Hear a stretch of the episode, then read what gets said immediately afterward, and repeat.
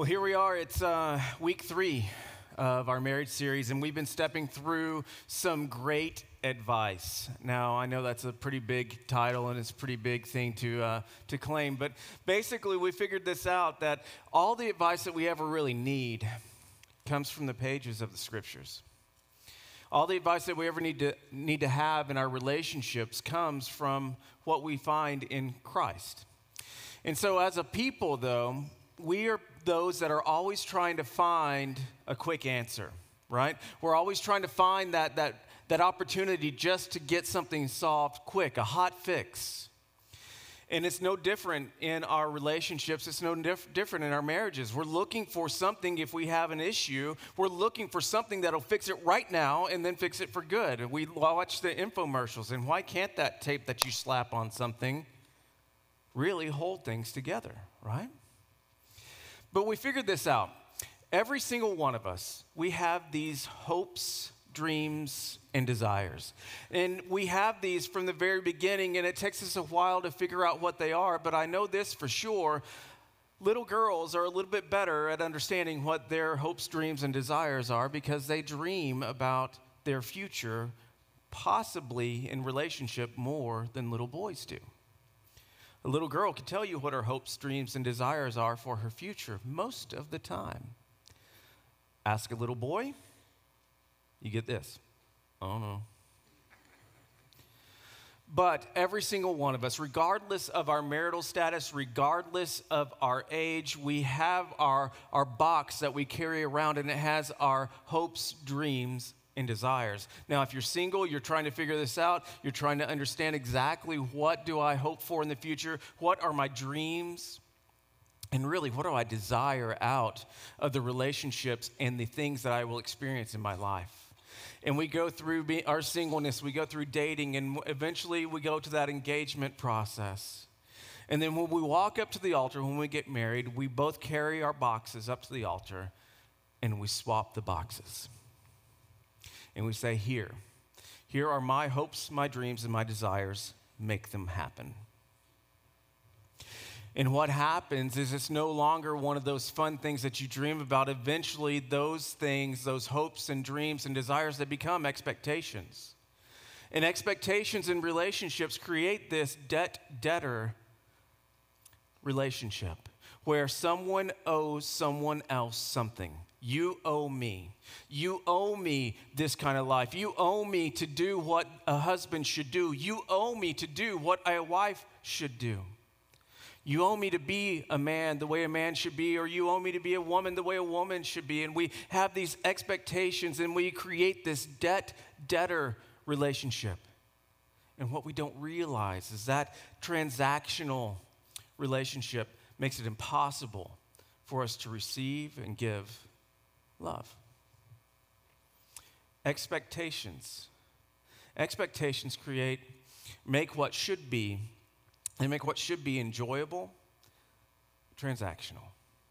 They make what should be an enjoyable relationship for the rest of your life one that is based on transactions. I give, or actually, I pay, you receive. You pay, I receive in our relationships become this give and take, give and take, and transactional relationships are miserable. They are absolutely miserable because here's what else happens in those relationships whoever is the better negotiator, they win. Whoever can, whoever can fight the best, whoever has thought out this whole process the best, they're the ones that win almost every single time. But what we realize this is when I win, we lose. When one person wins, we lose. But still, we bring every bit of our hopes and dreams and desires into our relationship and it is absolutely unavoidable. But the trouble is, most of our desires, most of the desires that we bring into relationships, they're not tangible. They're things like, I want to be respected.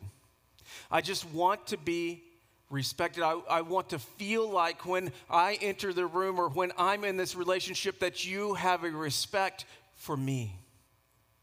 I want to be desired. I, I, I want you to, to want to be with me. I want to be admired. And I, I think, honestly, the respect and admiration, that's one of the things that guys want the most because they struggle with those things the most.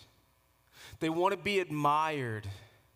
Somebody that says, You've got this. I know you have it. I believe in you because every other hour of the day, they're saying, I, I don't think I've got this. I'm not so sure. And ladies, you want to be cherished.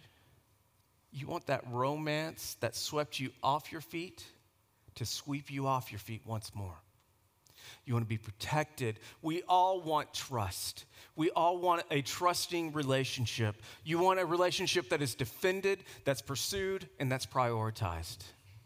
Last week, we decided that we keep, that we keep our hopes, dreams, and desires from becoming an expectation when we decide that the other person doesn't owe me anything.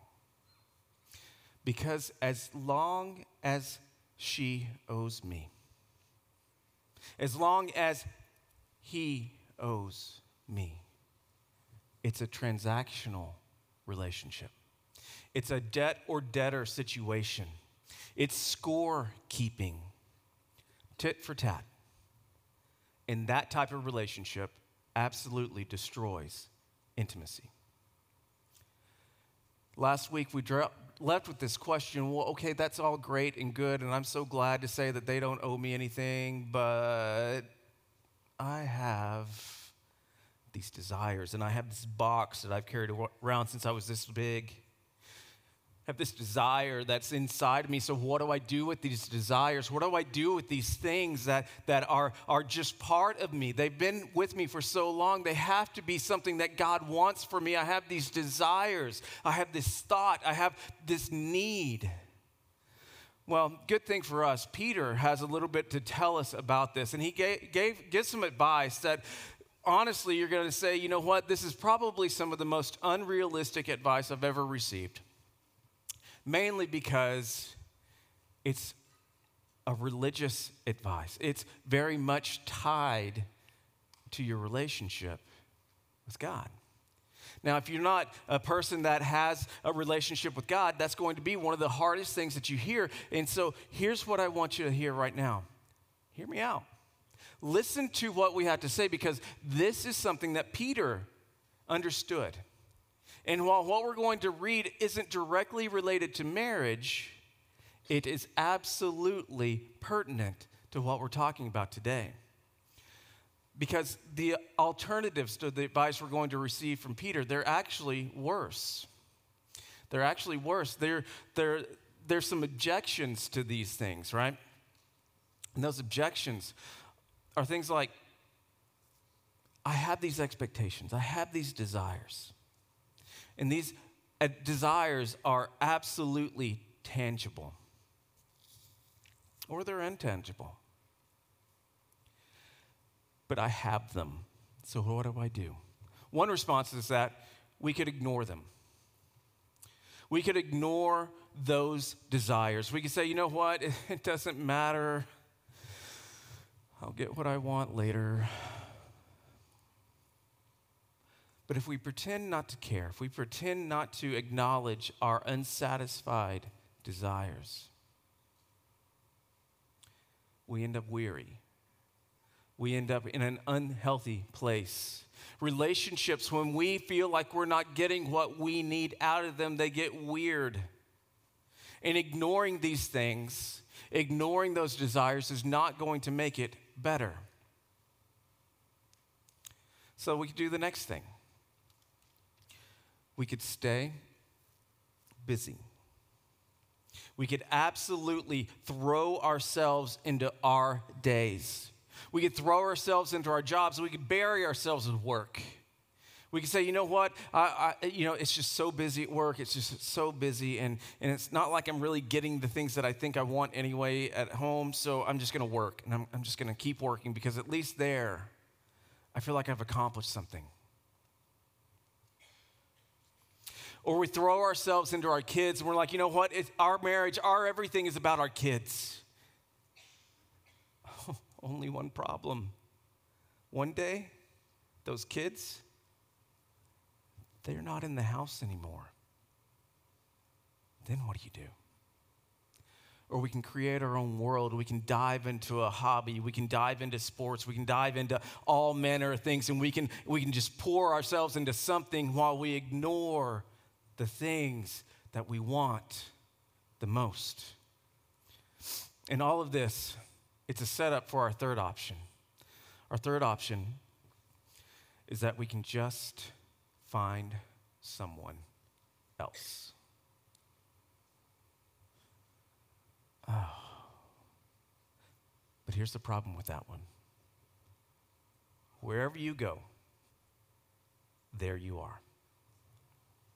Wherever you go, those problems, those dreams, those desires, those hopes, every bit that you had in your box, you don't leave it behind. You take it with you and then you give it to somebody else. And honestly, everything that you're experiencing just starts over again. And you're like, well, maybe this time will be different because there's so much better right now. But remember, here's what's going on in a dating and engagement relationship. You ready? You're on your best behavior. You are. But here's an observation, and this is free. People don't rush into a new relationship because they're eager to give their lives to someone.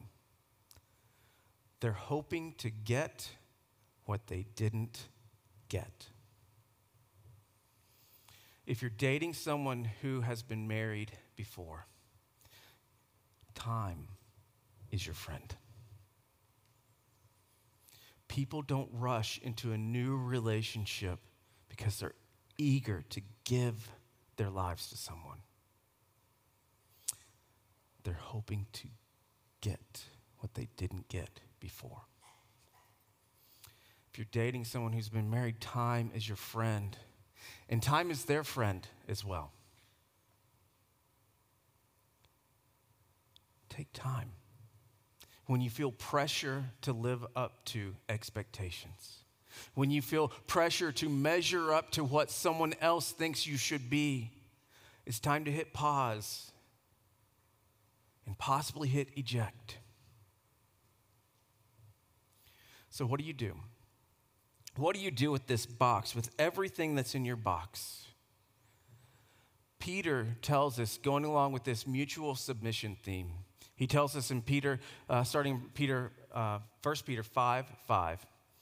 Peter is in a, in a discussion about relationships and the relationships between people. So in 1 Peter chapter 5, verse 5, he starts to make a statement similar to the one that we, t- that we looked at with Paul last week, that we're to cast everything that we have in our boxes on God. We're to take everything in our box and just kind of start heaving it out on God. Get it out of there. So here's what he says. 1 Peter chapter 5, starting in verse 5. All of you, which is all of you, clothe yourselves with humility towards one another Put on humility. That means, what does it mean to be humble? It means that you make actions that are in line with humility. You go small. You put others first. You ask a very simple question What would a humble person do? And do that. All of you, says, clothe yourselves with humility toward one another because God opposes the proud. Clothe yourselves with humility because God pulls back, resists, pushes away from the proud, just like you do just like you do when you encounter somebody that is entitled, somebody that is demanding, somebody that you know is just trying to squeeze the most that they can out of someone else. God opposes the proud, but He shows favor, shows grace to the humble. And in this is an extraordinary promise from God that God will give you what you need in the moment, for the moment, if you clothe yourself in humility. God will give you the strength to endure. In fact, humility in our lives is an invitation to God to come and do His work. How can we be humble? Do the actions that humble people do. Don't think too highly of yourself. Don't try to be first unless you're racing to be the first person to be last. Put others ahead of yourself. And here's the thing a lot of us will say, you know what, every time I know what my motives are, and I know that I am, can I say I'm the most humble person? Well, does that cancel out my humility? But I know what my actions are. I know what my thoughts are. And so obviously, when I act on something, when I do something, it's out of humility. But here's the thing people don't judge your humility by the thoughts in your head, they do it with the actions in your hands and your feet. You can't just be humble in your head. So Peter continues. He says, Humble yourselves, therefore, under God's mighty hand.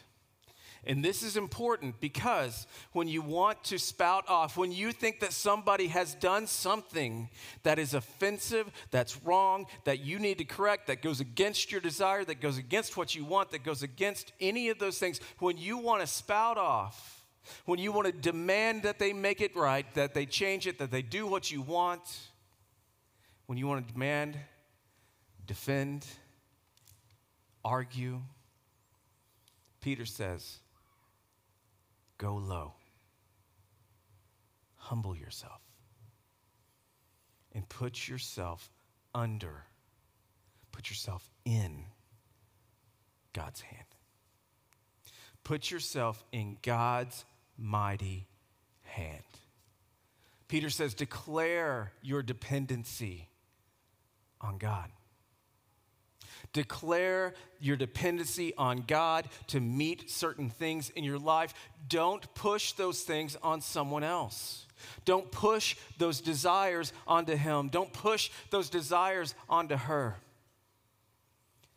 But then there's a second promise that comes out of this that he may lift you up in due time if you go low, if you humble yourself before the Lord, He will lift you up in due time. God will lift you up with His hand. God will lift you out. And you're like, great, well, when? What does it look like? How does that actually work in real life? I mean, really, can I be humble all the time? What about my rights? What about the things that I need? And if I put myself in God's hand, what if I don't stay there? Peter says, Cast all your anxiety on Him. And this is where we need to go figure out how we can cast our anxiety on Him. Basically, it means this unload on God. I know we're in church. I know that we're supposed to only say nice things. We're only supposed to be happy and cheery. But in this moment, what we need to understand that God says, cast your anxieties on me. Cast your anxieties on me because I care for you, he says. Throw things, hurl things, fling everything that you've got because you have emotions that God created in you. And you have these desires that you don't know anything to do with. So God says, unload them on me. Take everything that's in your box and you just start throwing it towards your Heavenly Father. Your anxieties, your cares, your unmet needs, your unfulfilled dreams, all of them. Because He promised he said, God said, Cast your cares on me. And you say, Oh, but okay, that's all good and fine, and that sounds really nice. Let's, let's just put things over on God. Yeah, I get that. But you don't know what He promised. You don't know what He said He would do.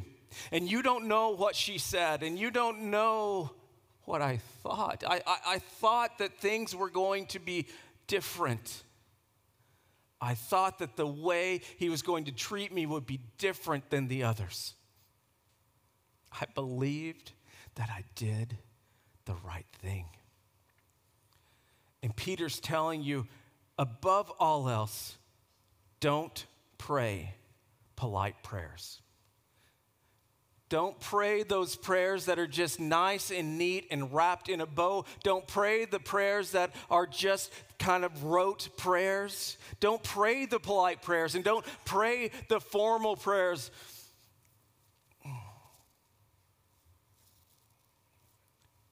My dearest Heavenly Father in heaveneth, right? Don't pray the polite prayers. Don't pray the formal prayers. Instead, God says, pray honest prayers. Peter says, pray honest prayers. And you know why Peter said to pray the honest prayers? Because he had watched Jesus pray honest prayers. He had watched him agonize in the garden, writhing and screaming, calling out to God, and watched him and said, Oh my goodness, there may be something that I've been missing about this whole prayer thing. In fact, it was so much so that the disciples came and asked Jesus how to pray. He says, Pray, honest prayers. Take your unmet hopes, dreams, desires. Take those expectations and throw them at your Heavenly Father. All that energy that you would have directed to somebody else, direct that energy to Him. And don't just pray them in your head. because we know how polite it gets in our heads sometimes. Pray them out loud. You might need to go in the closet. You might need to go for a walk. You might need to go somewhere else because it might get actually kind of loud. But pray honest prayers. Peter kind of borrowed this idea from one of David's prayers. If you'll turn to uh, Psalm chapter 55. This is an example of an honest prayer from David. David said, If an enemy were insulting me, I could endure it. If a foe were rising against me, I could hide. But it's you. If it was a foe, I'd understand. I, but it's you, my companion, my close friend.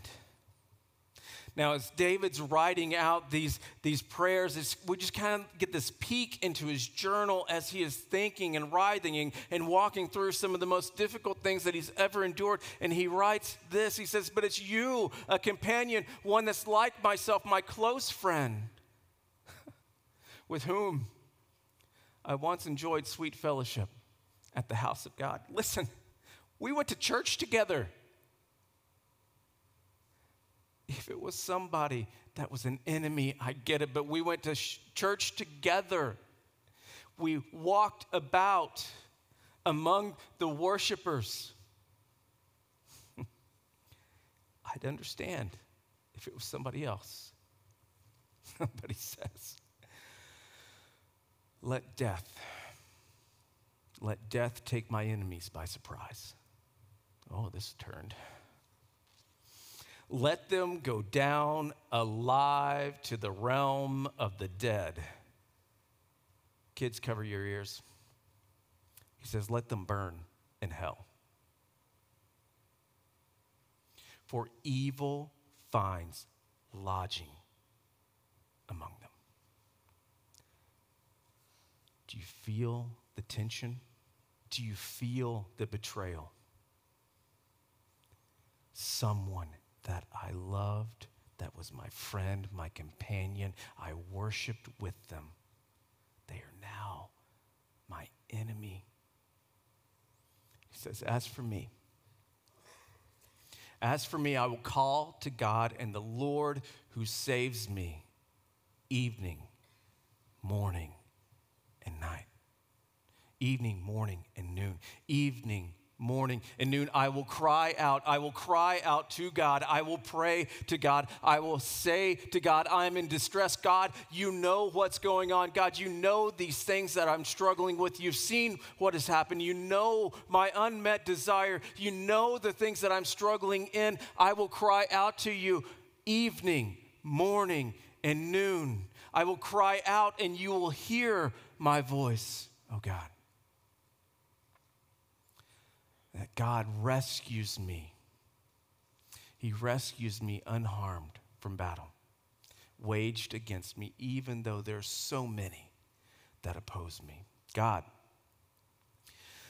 God, who is enthroned, who's enthroned from of old, he doesn't change.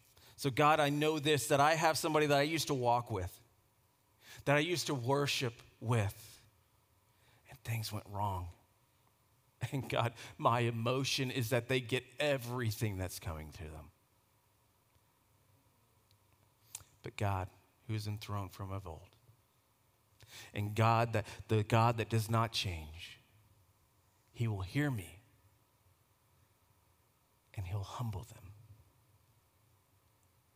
He'll bring them back under humility because they have no fear of God my companion, attacks his friends. This person is known by their fruit. He, he attacks his friends.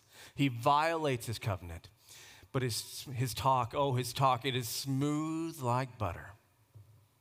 In his word, his, the, but war is in his heart, and his words are more soothing than oil. Yet, his words cut like a sword. Cast your cares on the Lord, and he will sustain you. And he will never let a righteous person be shaken. It says, But you, O God, bring down the wicked into the pit of decay. the bloodthirsty and deceitful will not live out half their days, right? That's not a nice prayer. But I'll tell you what, that's an honest prayer. Throwing everything that you have down in prayer. If you've never been that honest with God, I'll tell you right now that you've probably never really opened your heart to God. Because only when we are honest with God can our hearts be open to God. Your heavenly Father, guess what? He created you and He can handle it. God can handle every bit of your anger. He can handle every bit of your emotion because He made you. So you can say, God, I am frustrated. That man that you gave me, right? That's what Peter says. Cast all your anxiety on Him. So, God, when I'm frustrated, when I'm frustrated with her, when she's frustrated with me, when she's frustrated because he never listens, if the thought is gone, I wish that I had never met him. I wish that I had never married him. I wish that I'd never slept with, well, there's that. Anyway, God, I need you. Cast all your anxieties on Him. If you couldn't be that honest with your earthly father, this is extremely difficult to understand. If you feel like maybe you just can't talk to God that way, that you can't unleash your emotions. Remember, He's God. He created you. The one that gave you emotions can take every bit of what you unleash because he cares for you. If it's important to you, it's important to your Father in heaven because you are important to your Father in heaven. You're going to unload your anxiety and your cares somewhere. You're going to unload it. It could be on the checker at the checkout station, it could be at the restaurant where the server got your order wrong, it could be at the person down the hall, the person riding beside you in the car, or you can put it somewhere else. Our Heavenly Father says to cast our cares on Him. Start there because He invites it. So, what does that look like? We take that box and we give it to God every day. We hit our knees and we give God every bit of our hopes and our dreams and our desires, our unmet expectations. We take it and we say, God, here you go. Because that's humility. And you take, you have to do this. You have to take every item out.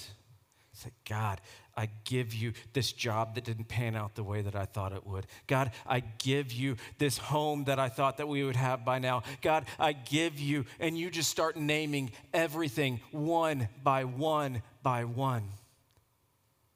And you name them out loud, and you give them to Him. And you say, God, I can't, but you can. Humility Humility is an invitation for God to do something remarkable. And if you do that, if you get on your knees and you give God everything that's in your box, the very first remarkable thing that He is going to do is going to be in you.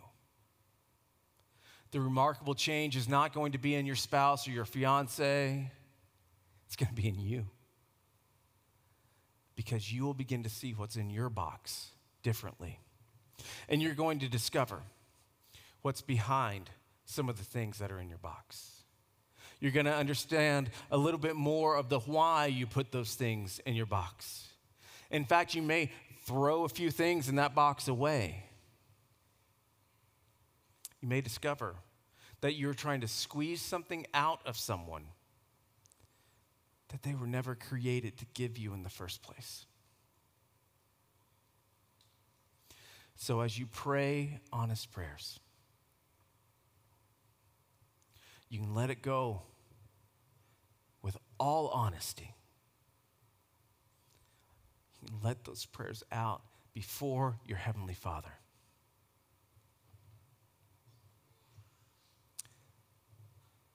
And the relational tension it'll start to come down. Laying those things down before your Heavenly Father, the tension begins to melt away. And they'll sense it. And you'll probably discover that the two of you actually hope for and desire the same things. And I think Peter, when he wrote this, he thought about something. Now, this isn't in your Bible. You're not going to find a footnote that said, here's what Peter thought when he wrote this. But I think in Peter's life, he had figured out that all of these things that he had carried with him, when he said, Lord, I will never leave you.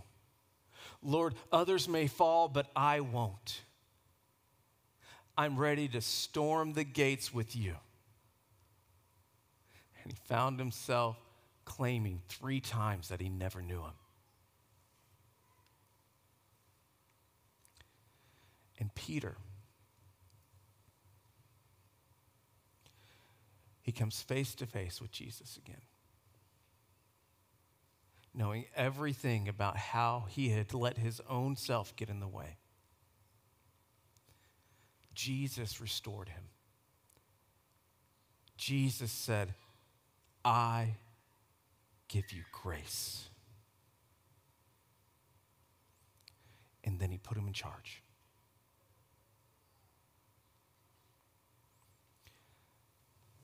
The transformation that you desire in your own marriage, in your own relationships, will never take place unless you take it to God first.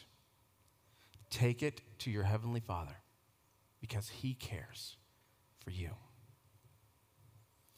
So, we've been going through this and we've decided that uh, some of the great advice that we can get is that we don't let our desires become expectations.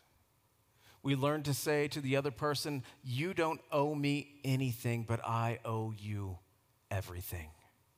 Marriage becomes this submission competition. It becomes this race to the back of the line. How can I put you first?